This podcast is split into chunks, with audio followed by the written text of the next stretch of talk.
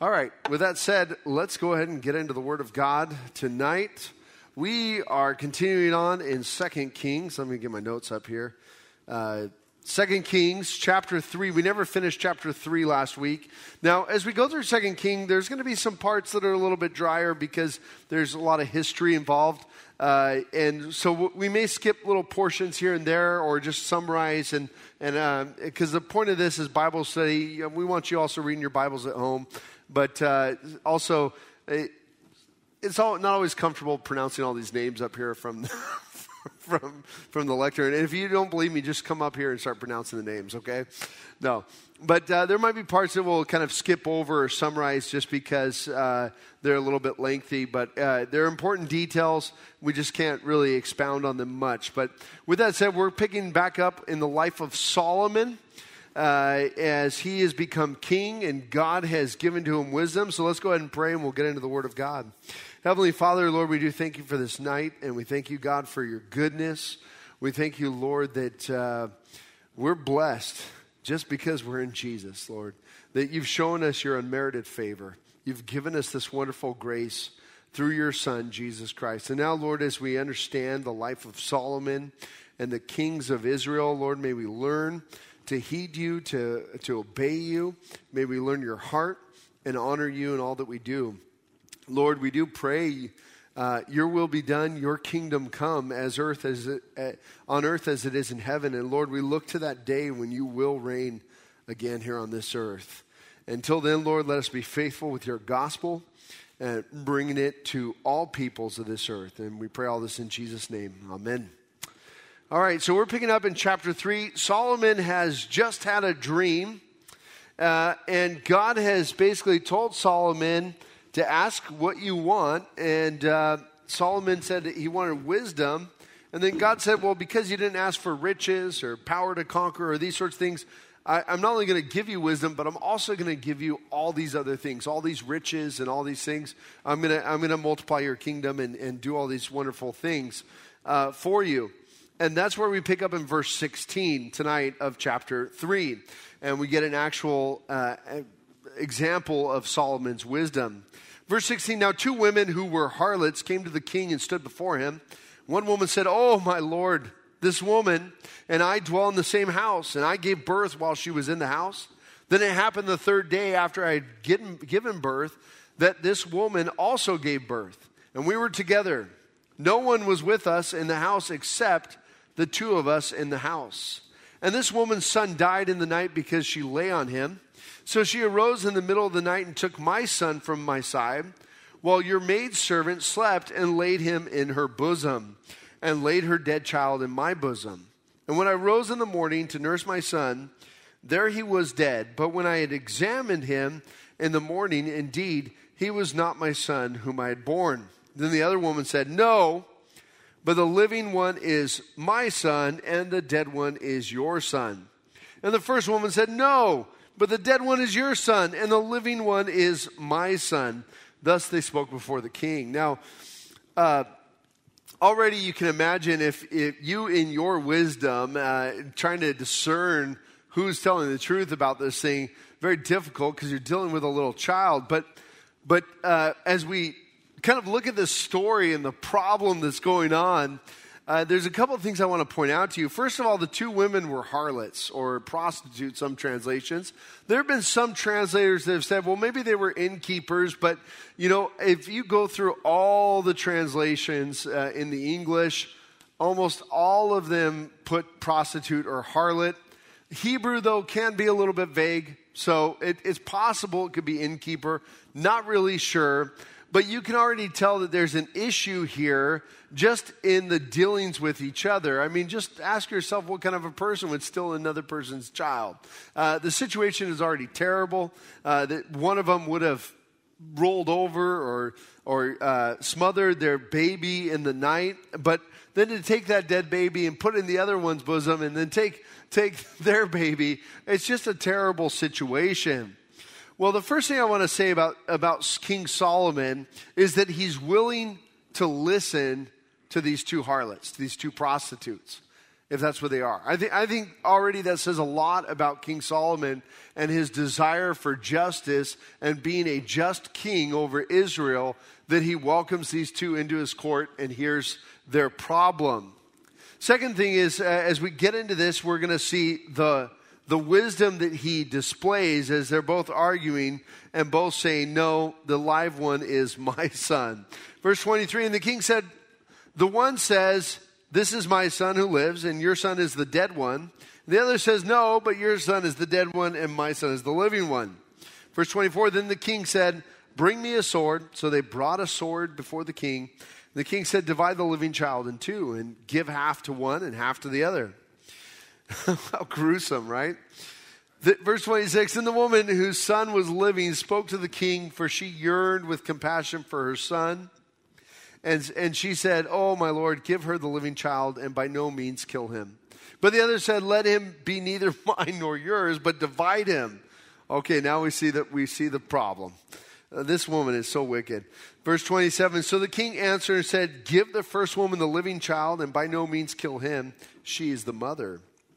And all Israel heard of the judgment which the king had rendered, and they feared the king, for they saw that the wisdom of God was in him to administer justice. Now, this is important because it, it, Solomon's wisdom is becoming famous throughout Israel.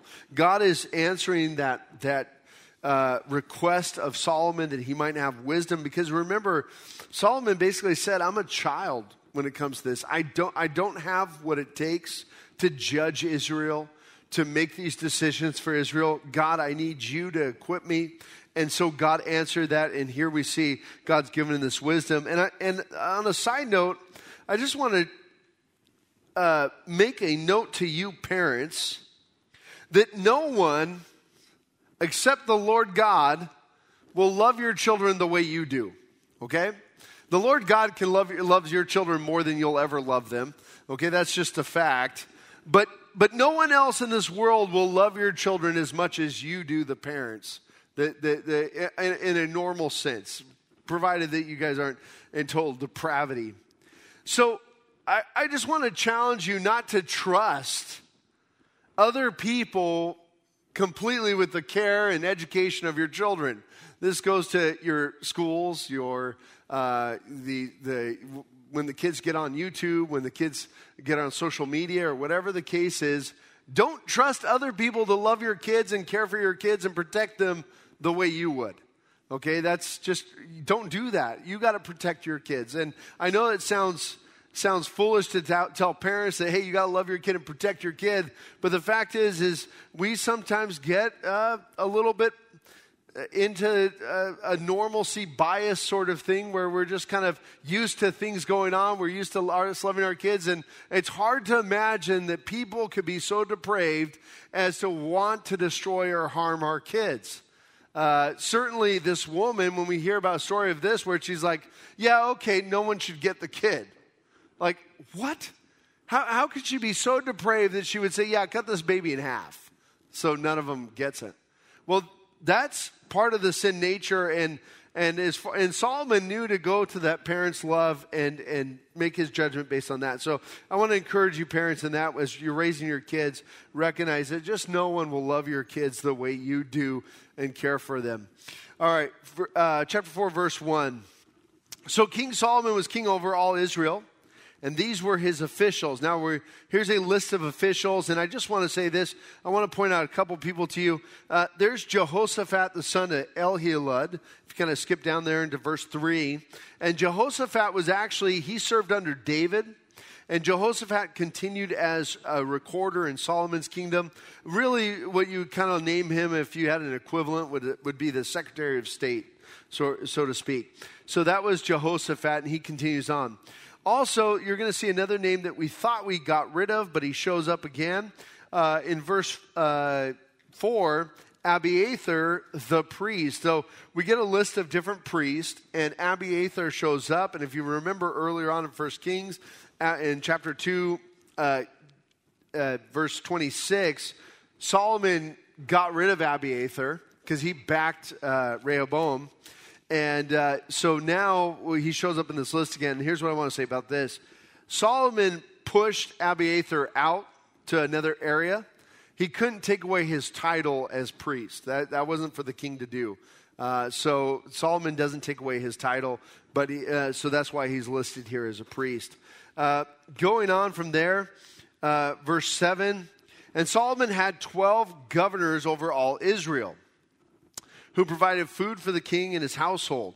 Each one made provision for one month of the year. Now, one of the things about Solomon's wisdom was it wasn't just uh, good for judgments and being just over the people of Israel, but Solomon was a wise, wise manager.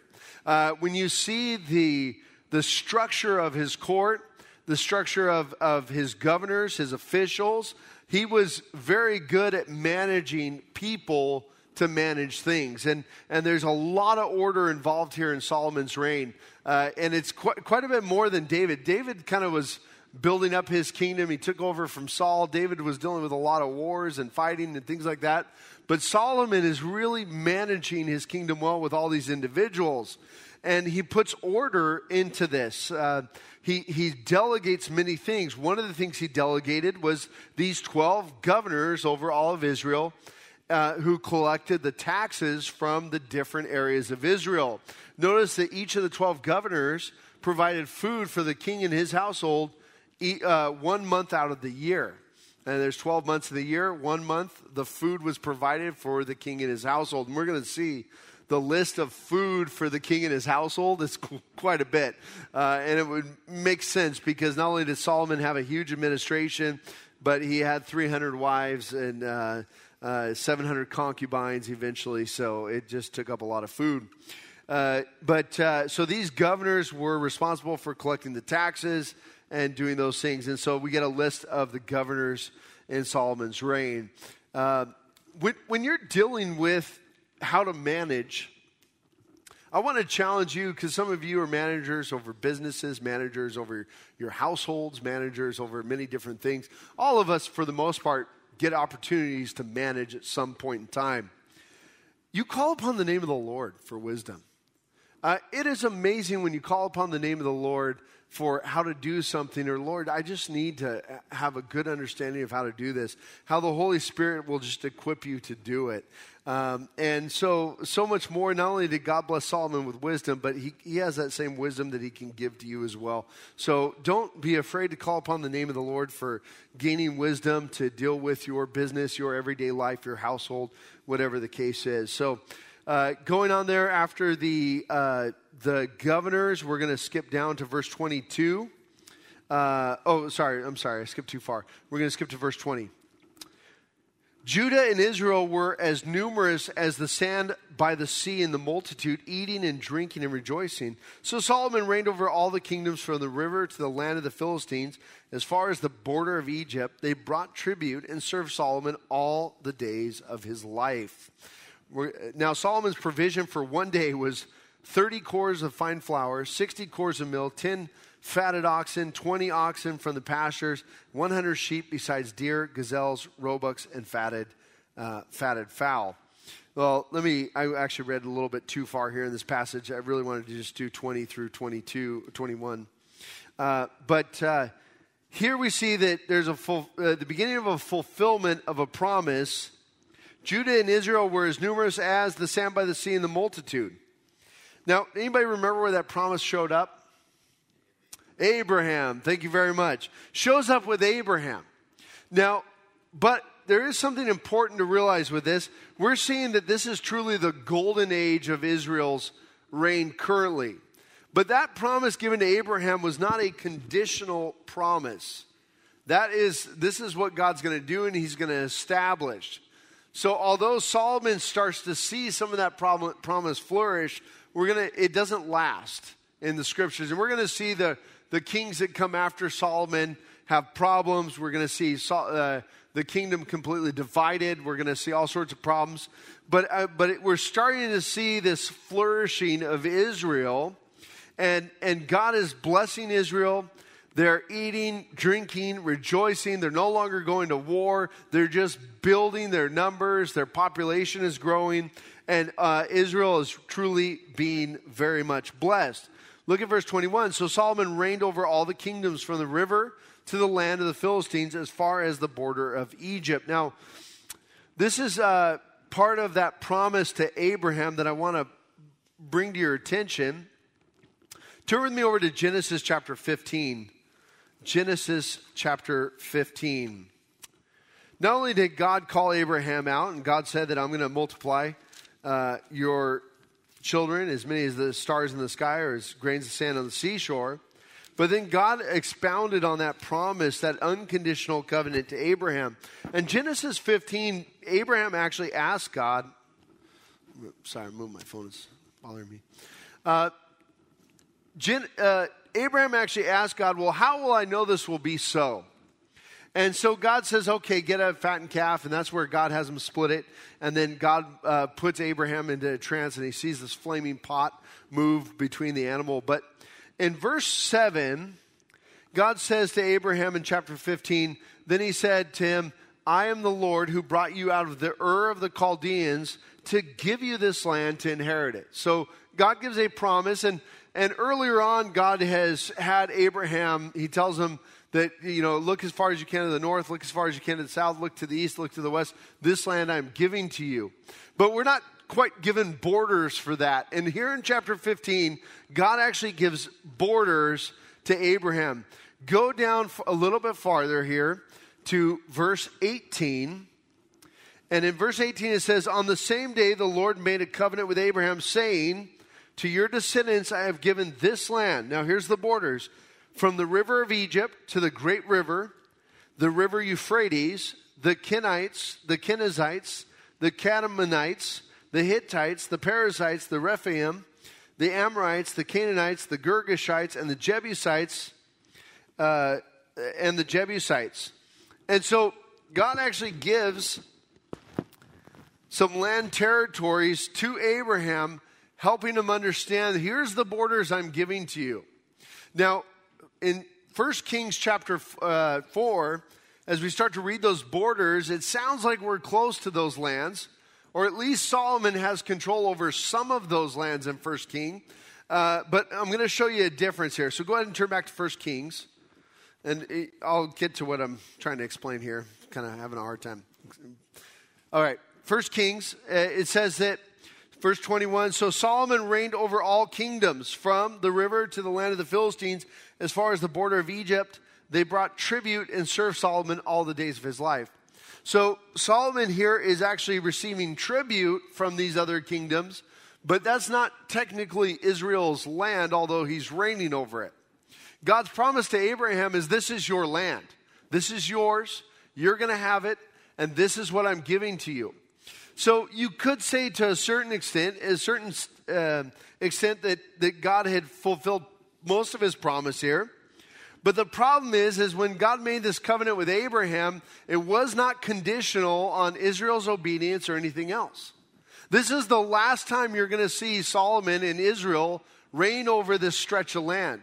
Even today, when you look at the borders of modern day Israel, and I tried to get a good map, but I, I just couldn't put together a good map of this modern day Israel, it falls short. The Nile, it's the uh, uh, Wadi.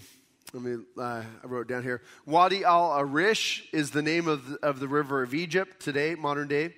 Uh, it doesn't go up to uh, that their southern border doesn't quite go far enough. And their northern border doesn't include this land either. The northern border, if they had this land that God had promised to them, it would include a major chunk of modern day Syria and Damascus. Okay? So, did God not know what he's talking about?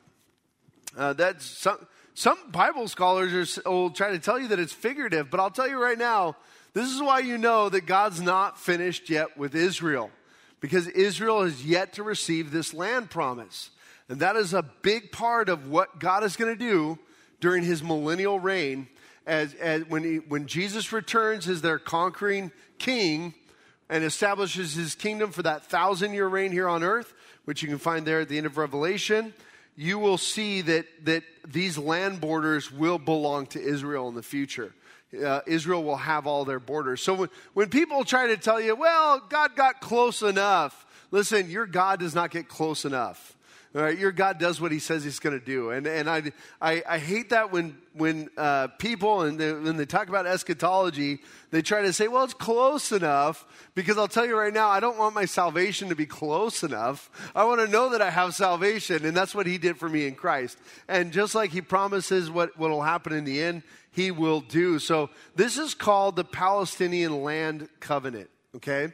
Uh, you, so we, we often refer to it as the Palestinian Land Covenant. It, it is a strong argument that God is not finished with Israel today. So uh, you can just kind of highlight that verse or whatever, write in your Bibles Palestinian Land Covenant and put not yet. Uh, close, but not yet.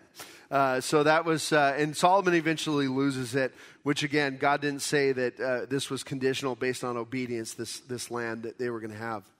All right, now the, going on to the provision. So 10 fattened oxen. Uh, let's read this for a minute again. Uh, so Solomon's provisions for one day 30 kors of fine flour, 60 kors of meal, 10 fatted oxen, 20 oxen, and uh, from the pastures, and 100 sheep besides deer, gazelles, roebucks, and fatted fowl. This man has a gluttony issue. I'm just kidding.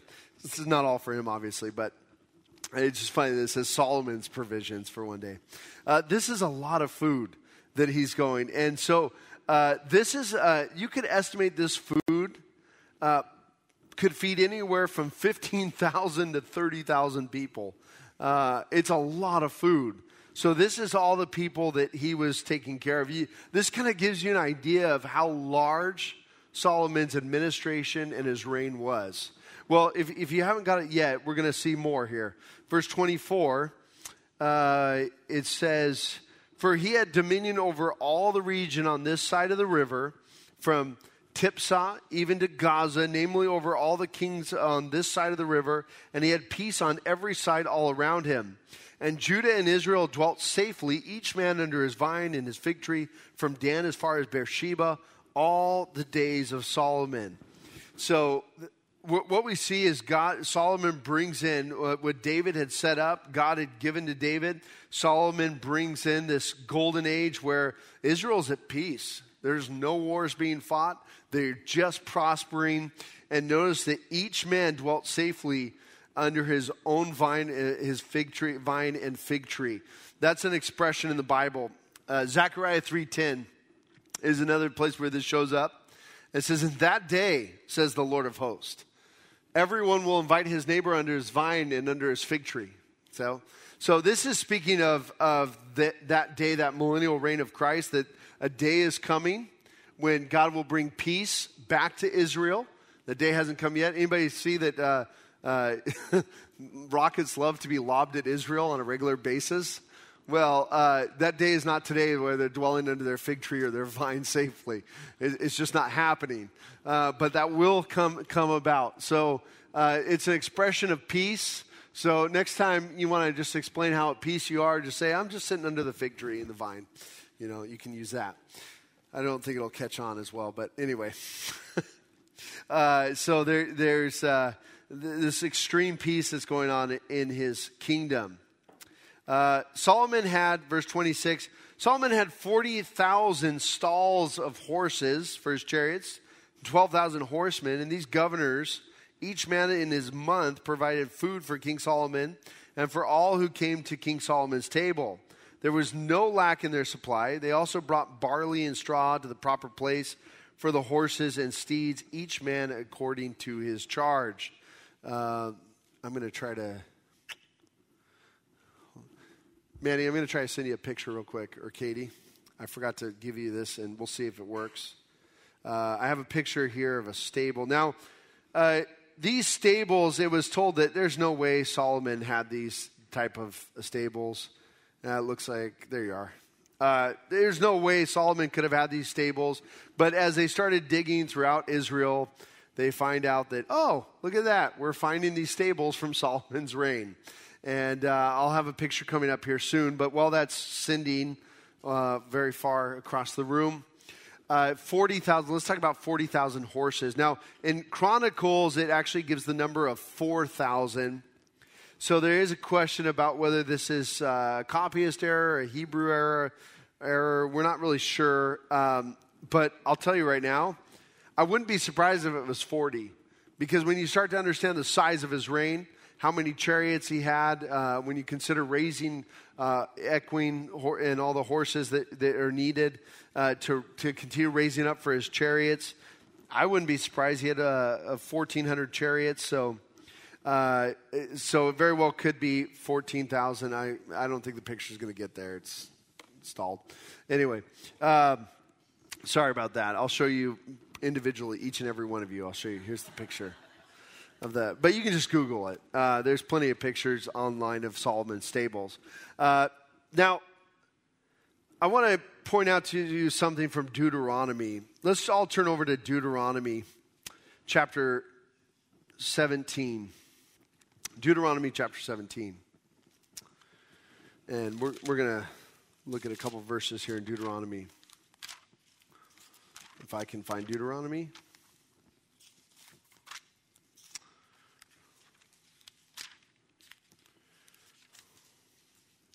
Deuteronomy 17 God gives some commands for when Israel has a king. And because God knows what ultimately is going to happen, and God even warns Israel about it, but He gives, in, within the law, He gives these rules and, and uh, safeguards for a king. And in verse 16, some of the rules He gives uh, of chapter 17, verse 16, He says, uh, but he, speaking of the king, shall not multiply horses for himself, nor cause the people to return to Egypt to multiply horses. For the Lord has said to you, You shall not return that way again. Neither shall he multiply wives for himself, lest his heart turn away, nor shall he greatly multiply silver and gold for himself. Uh, so God tells Solomon, or tells Israel, that the king, when they eventually have a king, they're not to keep uh, multiplying horses. What's the big deal with having a, a great stable with lots of horses? Well, it's not about horses, it's about having an army, it's about power. And, and horses were meant for pulling chariots, and chariots are meant for war. And, and by multiplying horses, you're saying, I'm going to trust in myself.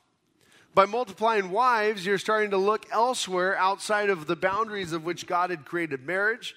You're also beginning to look to other wives, which we see Solomon do as well. As he multiplies his wives, he adds on many foreign wives who lead him to worship other gods.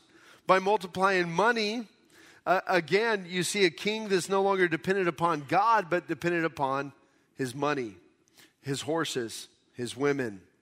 And unfortunately, Solomon broke all three of these commands in Deuteronomy. He, he didn't keep any of them, and to his detriment. Turn over to Proverbs. Uh, well, I'll bring up Proverbs 30, verse 8, real fast for you. You can turn back to Second King, First Kings. Proverbs 30, verse 8 says this Remove falsehood. This is Solomon writing. Remove falsehood and lies far from me. Give me neither poverty nor riches. Feed me with the food allotted to me lest I be full and deny you and say, Who is the Lord? Or lest I be poor and still and profane the name of my God. So Solomon wrote this proverb uh, that is got such great wisdom that he's saying, "Look, I don't want to. I don't want to have uh, poverty or riches. I don't want to have uh, falsehood and lying. I don't want to be uh, have food or or be needy, too much food or be needy. Basically, I just want to depend upon you, Lord." And, and that's what we need to do. And, and so don't, don't let us get uh, taken away by poverty or riches, poverty causing us to steal, riches causing us to depend upon ourselves. Don't allow us to be so full of food that we don't depend upon you at all, Lord, but we also don't want to starve. It's good wisdom that Solomon gives here in Proverbs 30, verse 8. The problem is, Solomon didn't listen to his own wisdom. He forgot his own wisdom as he grew and became wealthier and wealthier and had more peace and more peace. And uh, uh, let me just say this the solution to your problems isn't wealth, it isn't nothing to do, uh, it isn't uh, just uh, unending peace. The solution to your problems is just dependence upon the Lord for everyday, everyday things. The solution is looking to the Lord. Look at verse 29 of, of uh, 1 Kings 4. And God gave Solomon wisdom and exceedingly great understanding and largeness of heart like the sand on the seashore. Thus Solomon's wisdom excelled the wisdom of all the men of the east and all the wisdom of Egypt, for he was wiser than all men. Then Ethan and Ezrahite and Heman and Chalcol and Darda, the sons of Mahol, you guys all know them. And his fame was in all the surrounding nations. He spoke 3,000 proverbs, and his songs were 1,005. Also, he spoke of trees from the cedar tree of Lebanon, even to the hyssop that springs out of the wall. He spoke also of animals, of birds, of creeping things, and of fish. And men of all nations from all the kings of the earth who had heard of his wisdom came to hear the wisdom of Solomon. This is an incredible testimony to what God had done in, in Solomon's life, that he had given him so much wisdom. And, it, and, the wisdom wasn't a narrow form of wisdom, that it was just good for judgments. He had given him a wisdom to even understand the natural creation. He's talking about trees and plants, he's talking about animals and creeping things. He just has this wisdom. He's compared to all the known wise people of the earth at the time, and it's saying Solomon just far exceeded all these people. Uh, and, and so much so that men of all nations and kings of the earth came to Solomon just to hear his wisdom. They just wanted an audience with Solomon because he was so wise. Solomon was given everything. But Solomon, we see in, in God giving him all these things, we don't see that Solomon's heart stays true to the Lord, but rather we see it wander away from God. Uh, Deuteronomy 28 uh, let's go back over to Deuteronomy. I got you guys flipping the Bible. We're gonna, we're going to do Deuteronomy and then we're going to go to Revelation. I didn't tell you guys, sorry, in the back about, about Revelation. Um, Deuteronomy and uh, ch- verse 28. I'm having trouble finding chapters in my Bible tonight. Deuteronomy 28. Now, God is giving blessings and cursings in Deuteronomy 28. And in verse 9 of chapter 28, it says, The Lord will establish you as a holy people to himself. This is a promise to Israel, not just a promise to a king. Just as he has sworn to you, if you keep the commandments of the Lord your God and walk in his ways, then all peoples of the earth shall see that you are called by the name of the Lord, and they shall be afraid of you. And the Lord will grant you plenty of goods in the fruit of your body, in the increase of your livestock, and the the produce of your ground and the land which the Lord swore to your fathers to give to you. The Lord will open to you his good treasure, the heavens, to give the rain to your land in its season and to bless all the work of your hand. You shall lend to many nations, but you shall not borrow, and the Lord will make you the head and not the tail. You shall be above only and not beneath. If you heed the commandment of the Lord your God, which I commanded you today, and are careful to observe them, so you shall not turn aside from any of the words which I command you this day, to the right or to the left, to go after other gods to serve them. So in the blessings, God is basically telling Israel that if you heed my commandments, I'm just going to continue pouring out blessing upon your nation. Uh, you're going to be the head of all the nations, a light to all the nations. And uh, certainly we can see that in America's history. As, as America's birth, you see this amazing wisdom that comes to our founding fathers that just seems to be lacking today and in recent times, right? When you start reading our founding fathers, this is amazing. And truly, you can see God's blessing, not only God's blessing on the, the, our founding fathers, but if you ever read the documents about the, the Revolutionary War, and you, you read about some of the miracles that happened during that Revolutionary War, you can absolutely see God's hand of blessing as our leaders continued to pray and seek God. Now, it didn't mean that they were perfect. We, we know that they were not perfect, but we had people who were seeking God and God's blessing being poured out. Now, this promise was to Israel, not to America. But we can see that there is something that when we honor the Lord, He blesses. He just continues pouring out blessing. And, and why is that? It's so that the other nations see that your God is the Lord God that the other nations would know that Israel's the head, not the tail. They're not being swayed by the rest of the nations in the world. Israel is completely led by God and thereby being leaders. And, and God would give this great wealth. But the problem is, Israel, every time they started to get wealth, they started to turn away from God. And then over time, they, they wander away from God. And, and I want to say this about, about wealth wealth is not always the sign that God is blessing. Wealth can, can be very deceiving. We shouldn't look at wealth and say, oh, well, we're good. Because if you turn over to Revelation chapter 2 and 3, there's two churches here I want to point out to you where God speaks to them and they have an issue with not believing God in His Word. So the first one, actually, chapter 3. The first one that I want to point out to you is the dead church, the church in Sardis. Jesus says in chapter 3, verse 1, these things says he who has the seven spirits of God and the seven stars. I know your works, that you have a name, that you are alive, but you are dead. So you have this reputation of being this lively church, but you're not. You're really dead. Look at to the uh, go over to verse 14 when we go to Laodicea, says, These things says the Amen, the faithful and true witness, the beginning of the creation of God. I know your works, that you are neither cold nor hot. I could wish you were cold or hot. So then, because you are lukewarm and neither cold or hot, I will vomit you out of my mouth. Because you say, look at this, I am rich, have become wealthy, and have need of nothing, and do not know that you are wretched, miserable, poor, blind, naked you have these churches that have these reputations and even this comfort level that God has given to them that's different from the other churches in Revelation. But what you see is they're completely uh, uh, disobedient to God and what He desires them to be. One is saying has this reputation of being alive, but they're totally dead. They're not doing what they should be doing. What what what what what gives life to a church? What gives life to a church? What do you think about that? Growing in Christ, yeah, discipleship. The Holy Spirit, being dependent upon the Holy Spirit. What are the things that give life to a church?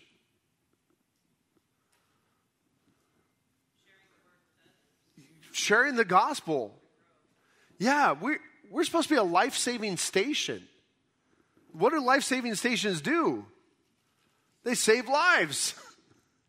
That's, that's the part of the purpose of the church.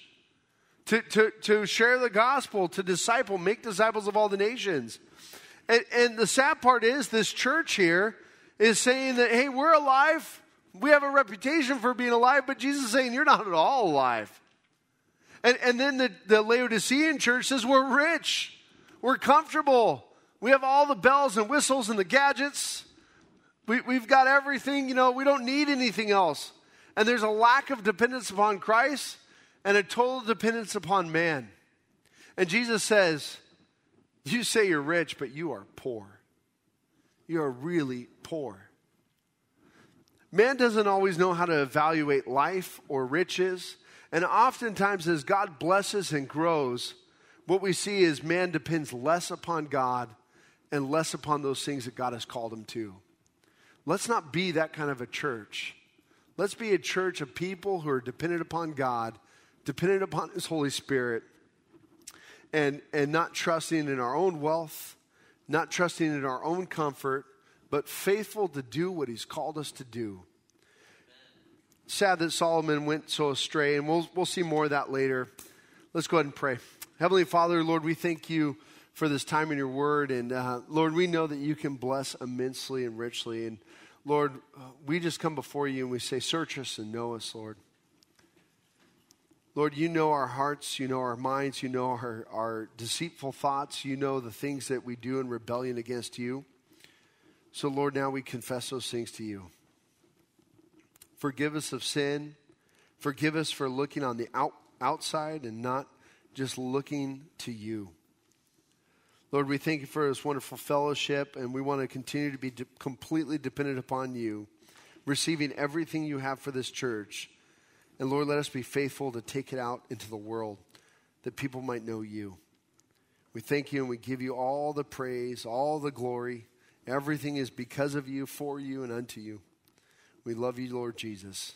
And we pray this all in your name. Amen. Um, if you guys could, I would love for you. All right, Solomon's Stables. Boom. There they are. That's what all the big fuss is about a bunch of ancient ruins, but there they are. Uh, well, with that said, uh, don't forget to pick up a little uh, brochure on baptism. Do that study at home. Let us call the church office. Let us know that you want to be baptized so we can prepare for that. Now, may the Lord bless you and keep you. May He give you His peace and His joy. Amen.